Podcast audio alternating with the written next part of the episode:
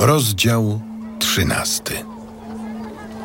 Abram wywędrował więc z Egiptu z żoną i z całym dobytkiem swoim oraz z lotem do Negebu. A był Abram już bardzo zasobny w trzody, srebro i złoto. Zatrzymując się na postojach, Abram zawędrował z Negebu do Betel, do tego miejsca, w którym przedtem rozbił swe namioty między Betel i Aj. Do tego miejsca, w którym uprzednio zbudował ołtarz i wzywał imienia Pana. Lot, który szedł z Abramem, miał również drobne i większe bydło oraz namioty. Kraj nie mógł utrzymać ich obu, bo zbyt wielki mieli majątek i nie mogli razem mieszkać.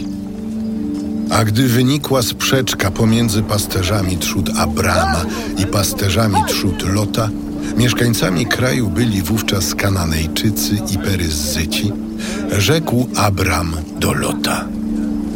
Niechaj nie będzie sporu między nami, między pasterzami moimi a pasterzami twoimi, bo przecież jesteśmy krewnymi. Wszak cały ten kraj stoi przed tobą otworem. Odłącz się ode mnie. Jeżeli pójdziesz w lewo, ja pójdę w prawo, a jeżeli ty pójdziesz w prawo, ja w lewo. Wtedy Lot, spojrzawszy przed siebie, spostrzegł, że cała okolica wokół Doliny Jordanu, aż do Soaru, jest bardzo urodzajna. Była ona bowiem jak ogród Pana, jak ziemia egipska, dopóki Pan nie zniszczył Sodomy i Gomory. Lot wybrał sobie zatem całą tę Dolinę Jordanu i wyruszył ku wschodowi. I tak się rozeszli. Abram pozostał w ziemi Kanaan, Lot zaś zamieszkał w owej okolicy, rozbiwszy swe namioty aż po Sodomę. Mieszkańcy Sodomy byli źli, gdyż dopuszczali się ciężkich przewinień wobec Pana.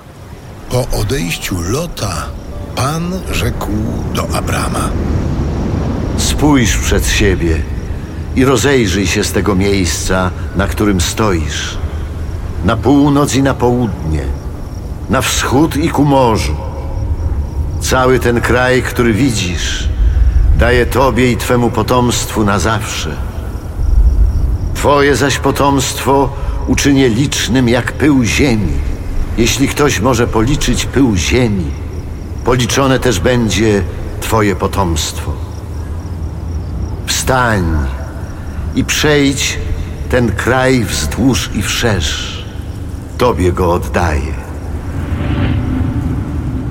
Abram zwinął swe namioty i przybył pod Hebron, gdzie były dęby Mamre. Osiedliwszy się tam, zbudował ołtarz dla Pana.